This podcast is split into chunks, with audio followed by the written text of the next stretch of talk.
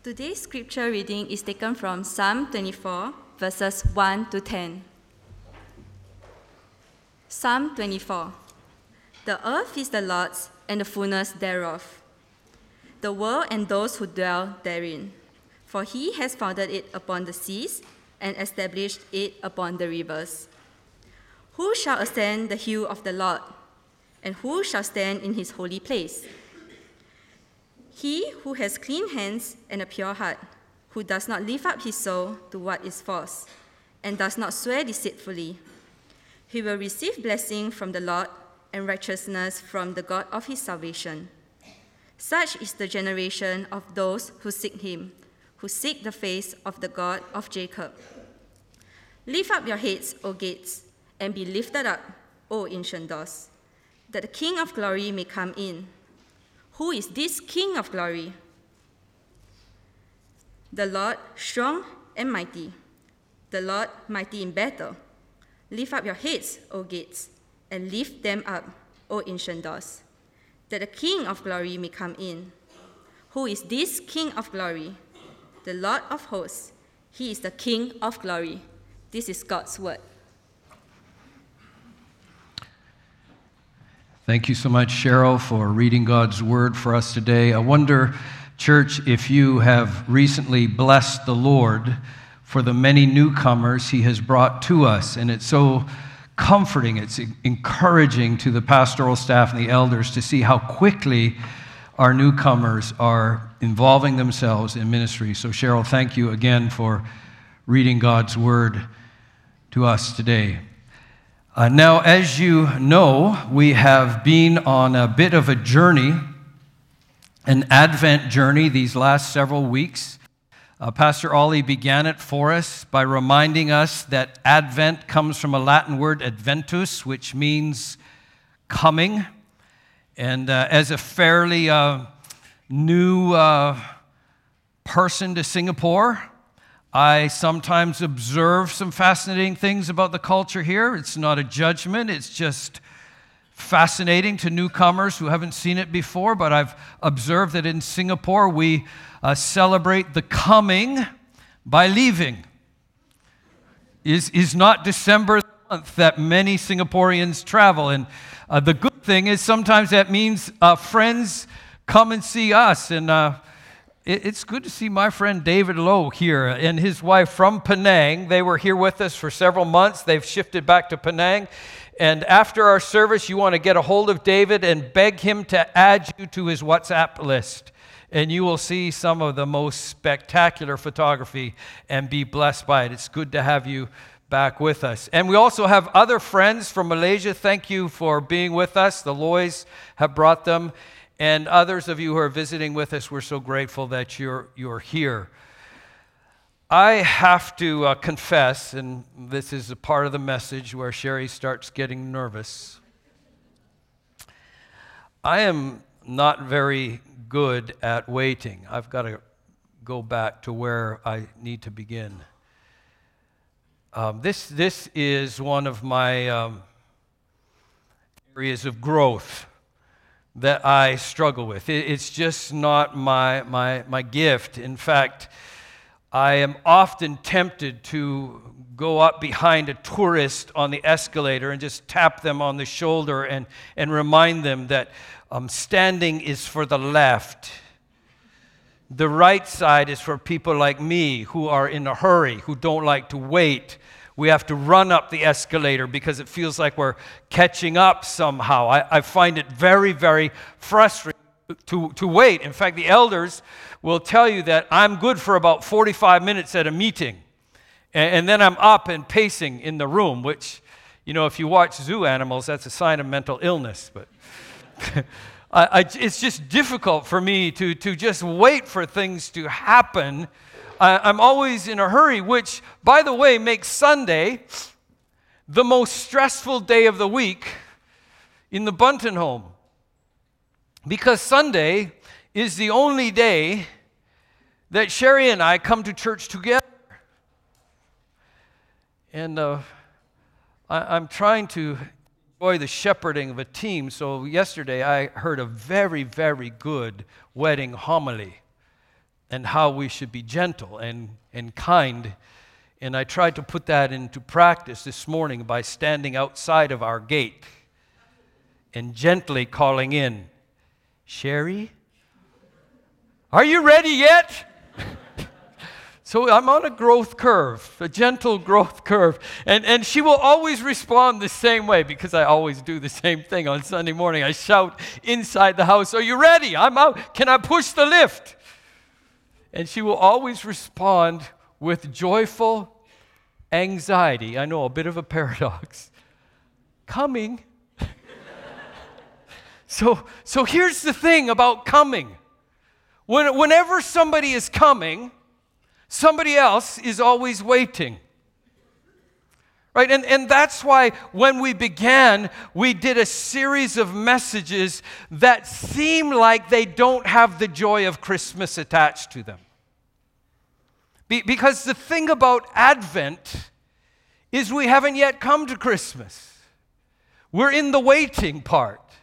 There is anxiety in waiting, there is troubled hearts in waiting.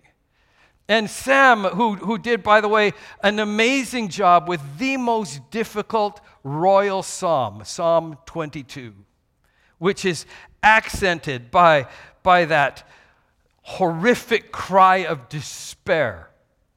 My God, my God, why have you forsaken me? We need to understand the context of that psalm.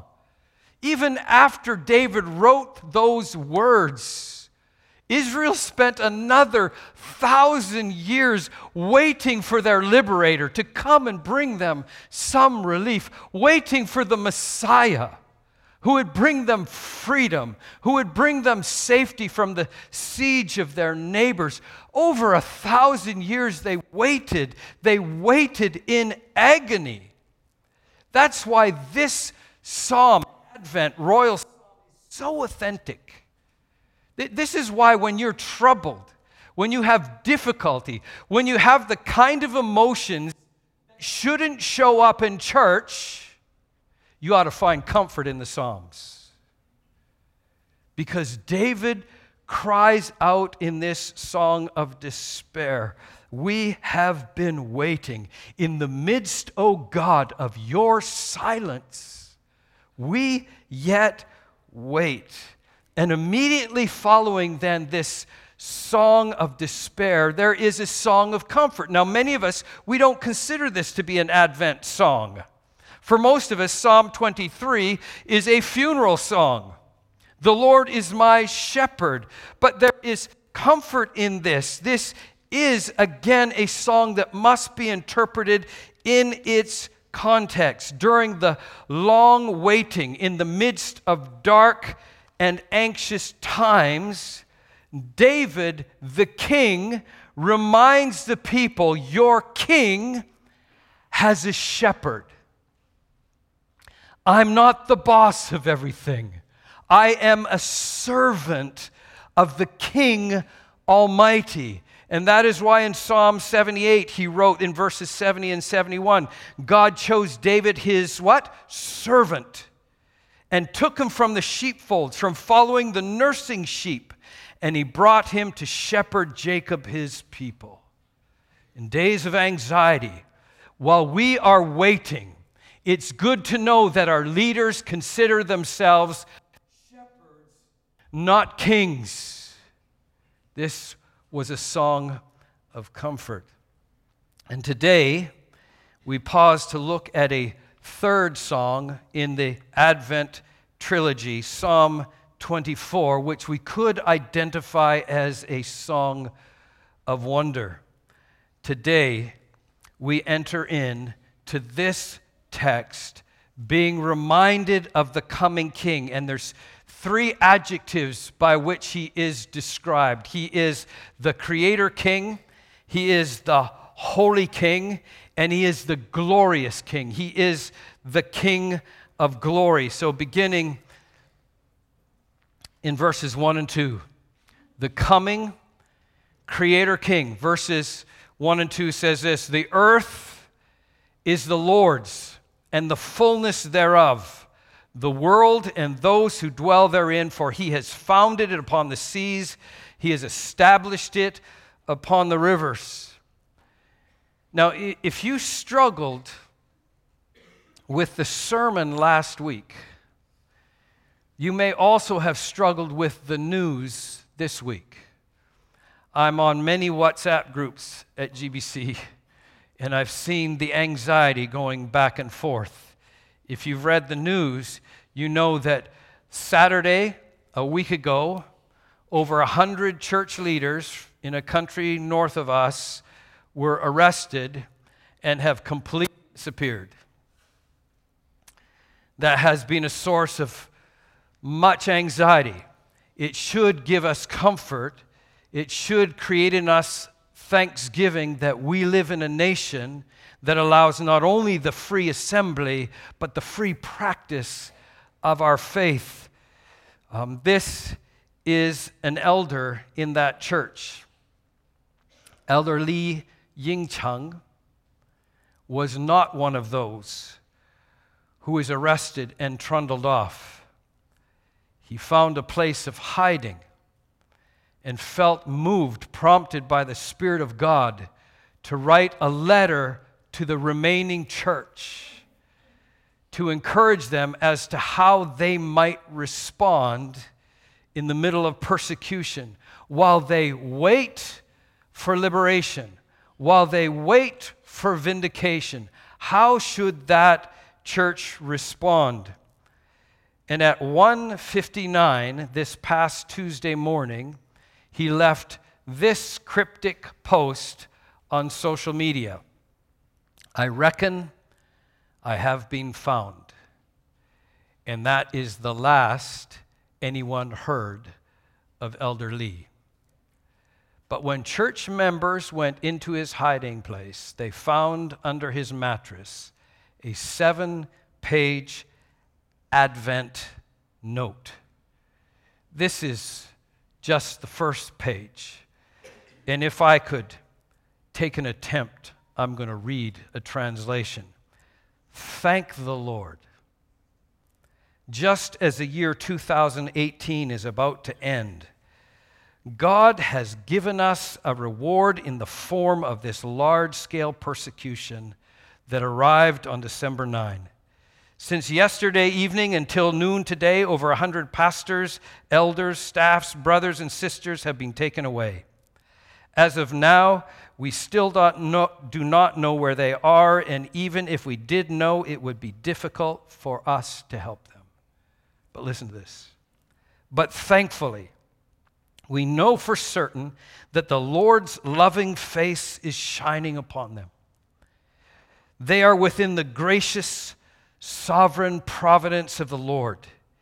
He will be with them in the midst of their chains and trials. And then on the next page, he left them this year's Advent scripture verse, taken from 1 Peter chapter 4.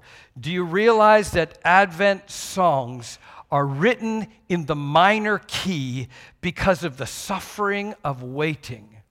This is there, this huge church's Advent hymn taken from 1 Peter chapter 4 verses 12 and 13. Beloved, do not be surprised at the fiery trial when it comes upon you to test you as though something strange were happening to you, but rejoice insofar as you share in Christ's sufferings. Now, here it is that you may also rejoice and be glad when his glory is revealed. Do you hear that sense of waiting? We can tolerate 40 years in the wilderness, wandering with food and drink if we just know the promised land is out there. If we just know we're headed toward vindication, liberation, freedom, the glory of a coming king. If we can expect that, that one day his glory will be revealed, we can rejoice even in this suffering. How is it that a persecuted people can rejoice and be glad Because just like the ancient king of Israel, they have a shepherd. And his rod and his staff, they comfort. Even though we walk through the valley of the shadow of death, he is with us. This is the joyful resolve of Advent. And because Scripture says the earth belongs to Him and all that is in it, not just the earth, but the fullness therein, meaning there is not one thing, not one government, not one nation, not one man or woman, not any living thing, not even one breath that does not belong to this coming Creator King. He is the Creator. He is the sustainer, the author, and the finisher. This world has been founded for His pleasure, it exists for His glorious purpose. There is joy in the anxious moments of Advent. Then, secondly, not just is He a coming King, He is a holy King. Now, we don't realize this because this psalm is a song. It's not the narrative from which the song comes. But fortunately, God in His Word has provided us with a parallel text. The narrative from which this song came is in 2 Samuel chapter 6. In 2 Samuel chapter 6, David has just recaptured the Ark of the Covenant from the Philistines. Now, let me just remind you what the Ark of the Covenant was. The Ark of the Covenant was a box that came, contained rel- relics from the Exodus, including the law, including Moses' staff. And on top of the box, it was covered in gold. And on top of the box, on either end of the rectangular box, were two winged cherubs kneeling down, their wings covering, and between those two cherubs, the space was occupied by the Shekinah glory of God, the visible, powerful, holy presence of the Almighty God had been captured by the Philistines because of the disobedience of his people. David and his 30,000 warriors had just recaptured the presence of God.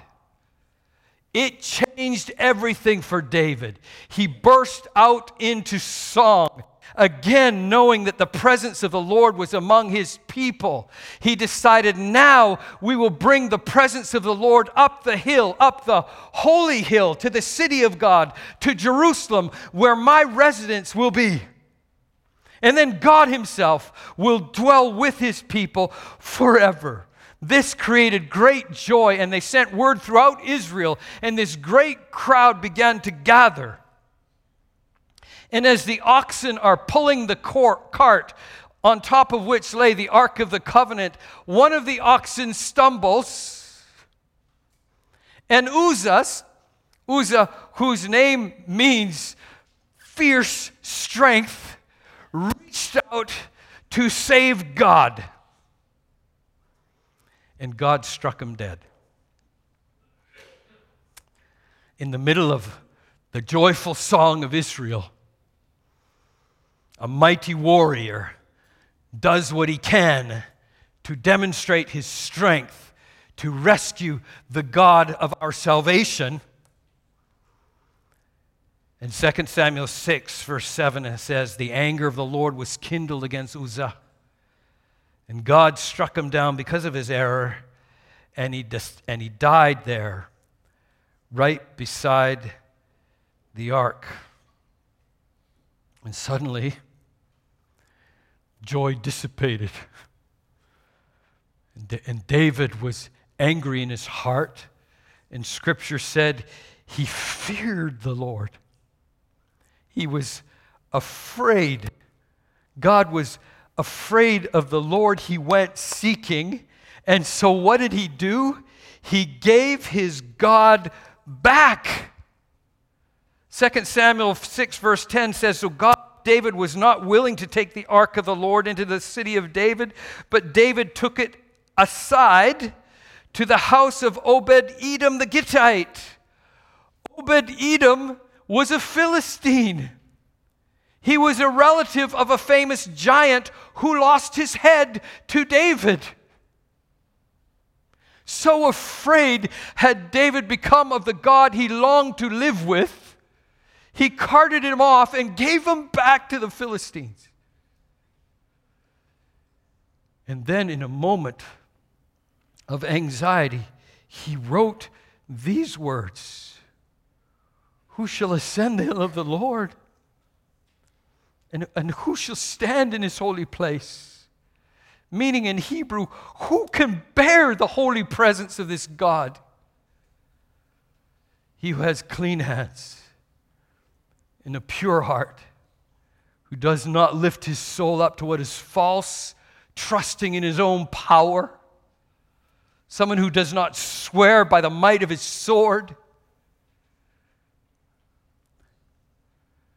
You, you, you need to understand this because there, there has been some drift in the practices of the church. Who shall ascend the hill of the Lord?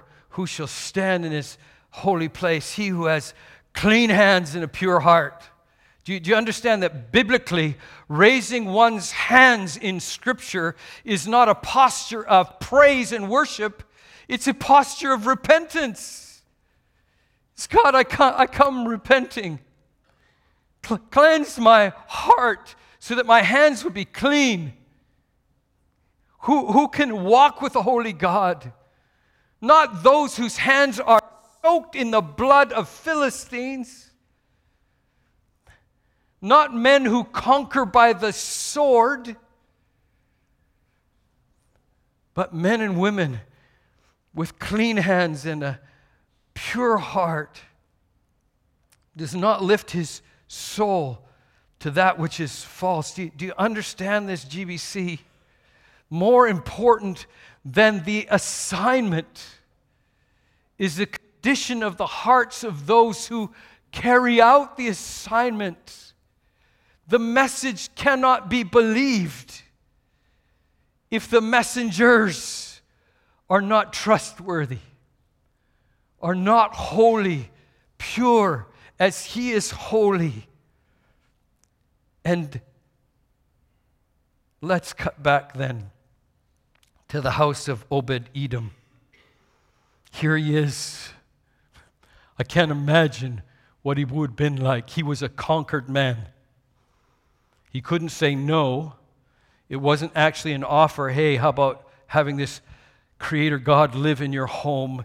He just took it because it was placed there and it stayed in his house, scripture says, for six, or excuse me, three months. And all those three months, verse 11 says, the Lord blessed Obed Edom and all of his household.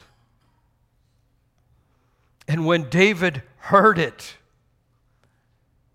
he responded by writing again the words of this psalm. I go back to, well, I haven't got to the scripture yet, sorry. Who shall ascend? Who but the one who has clean hands and a pure heart? He will receive blessing from the Lord and righteousness from the God of his salvation. Do you notice that righteousness does not come from the clean hands? Righteousness comes from repentance given by the Lord. Righteousness comes from the God of our salvation. And, and then David begins to project forward to a preferred future. He begins to sing about a future when not just a single household, not just a single people group, not just a nation, but entire generations of people will seek him, will seek the God of Jacob. He doesn't say they will seek their God. He's projecting a time when foreigners, just like Obed Edom, just like you and I, will have hearts cleansed, be lent righteousness will be given legs to pursue the God of our salvation. This is why he sings again. And this is why in 2 Samuel, verse 6, he begins to just dance with all his might. Dance with all his might. Uh, that makes us a bit uncomfortable because we're Baptists. I, I wonder if it's because we have never truly known the extraordinary joy that helps us shed inhibitions.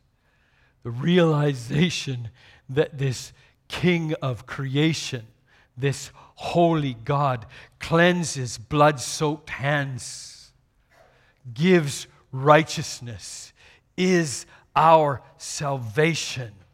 Apparently, his wife, Michal, was not a part of that joy. She was just religious. So when she saw her husband dancing with all his might, scripture says she despised David in her heart.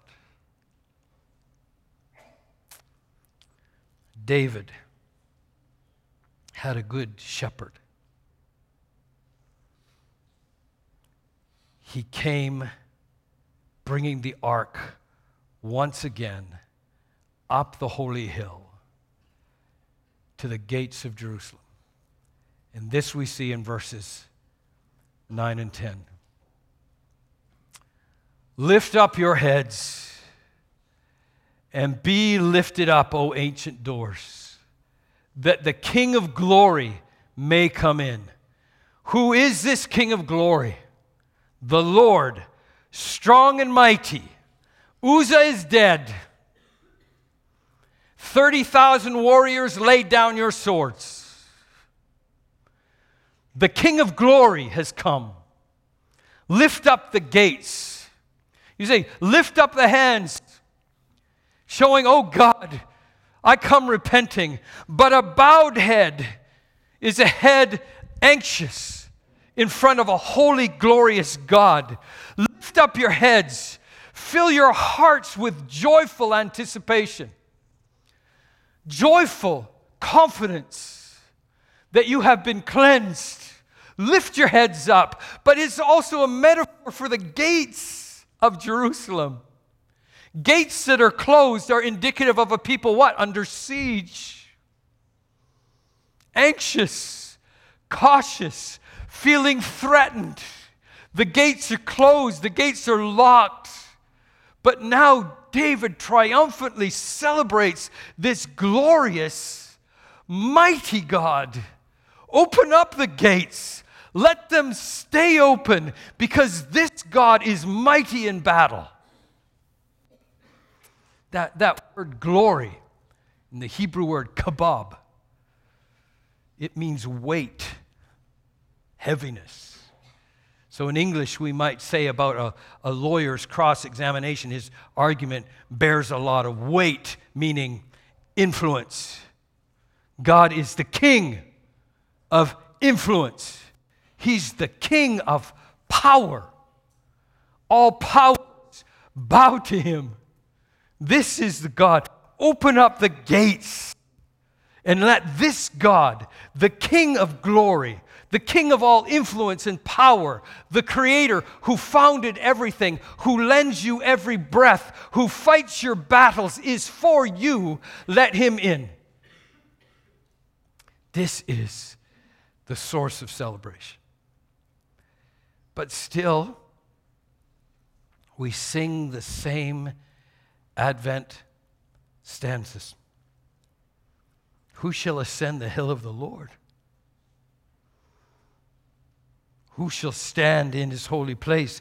David had a good shepherd, but friends, he did not have clean hands. David didn't have a pure heart. He, was a, he had the heart of a man who didn't even know how to keep his marriage vows. He had the hands of a man who was not qualified to build the temple of the Lord. David's question went unanswered for another thousand years. And then an old man writing an Advent letter to a persecuted church. His name, not Elder Lee, his name was John. And in that moment, when all the other church leaders had disappeared, God opened up for John a window into the glories of heaven. And John saw a vision of the courts. And in this vision, in Revelation chapter 5, verses 1 through 4, he says, Then I saw in the right hand of him who was seated on the throne a scroll written within and on the back sealed with seven seals, and I saw a mighty angel proclaiming in a loud voice the advent question of King David Who is worthy to open the scroll and break its seals? And no one in heaven, no one on earth or under the earth was able to open the scroll or to look into it. And I began to weep loudly because no one was found on earth to open the scroll or even look into it. And one of the elders spoke to me from heaven Weep no more. Behold, the lion of the tribe of Judah, the root of David, has conquered. So he can open the scroll and the seven seals. And between the throne and the four living creatures and among the elders, I saw a lamb standing as though it had been slain. And he went and took the scroll from the right hand of him who was seated on the throne. And then they began to sing a new song Worthy are you to take the scroll and open its seals, for you were and your blood you, by your blood, you ransom people for God from every tribe and language and people and nation, and you have made them a kingdom of priests to our God, and they shall reign on the earth. So worthy is not the king of Jerusalem. Worthy is not David or Nathan or Hezekiah or Ian or Eugene or any man. Worthy is the Lamb who was slain to receive power and wealth and wisdom and might and honor and blessing. So, church, how would we respond to this coming King? How would we respond? To the one who comes full of glory. Lift up your heads. Grieve no more. Lift up the gate of your heart and let the King of glory come in. Who is this King of glory? Came as a babe, grew up and lived a perfect life with clean hands and a pure heart. Who is this King of glory? He is the Lord of hosts. He is the King of glory. Here's what David was doing he was bringing his shepherd king into the royal city. He was preparing not only to open gates, he was preparing to show the people how a king gets off his throne so that the king of glory may come in.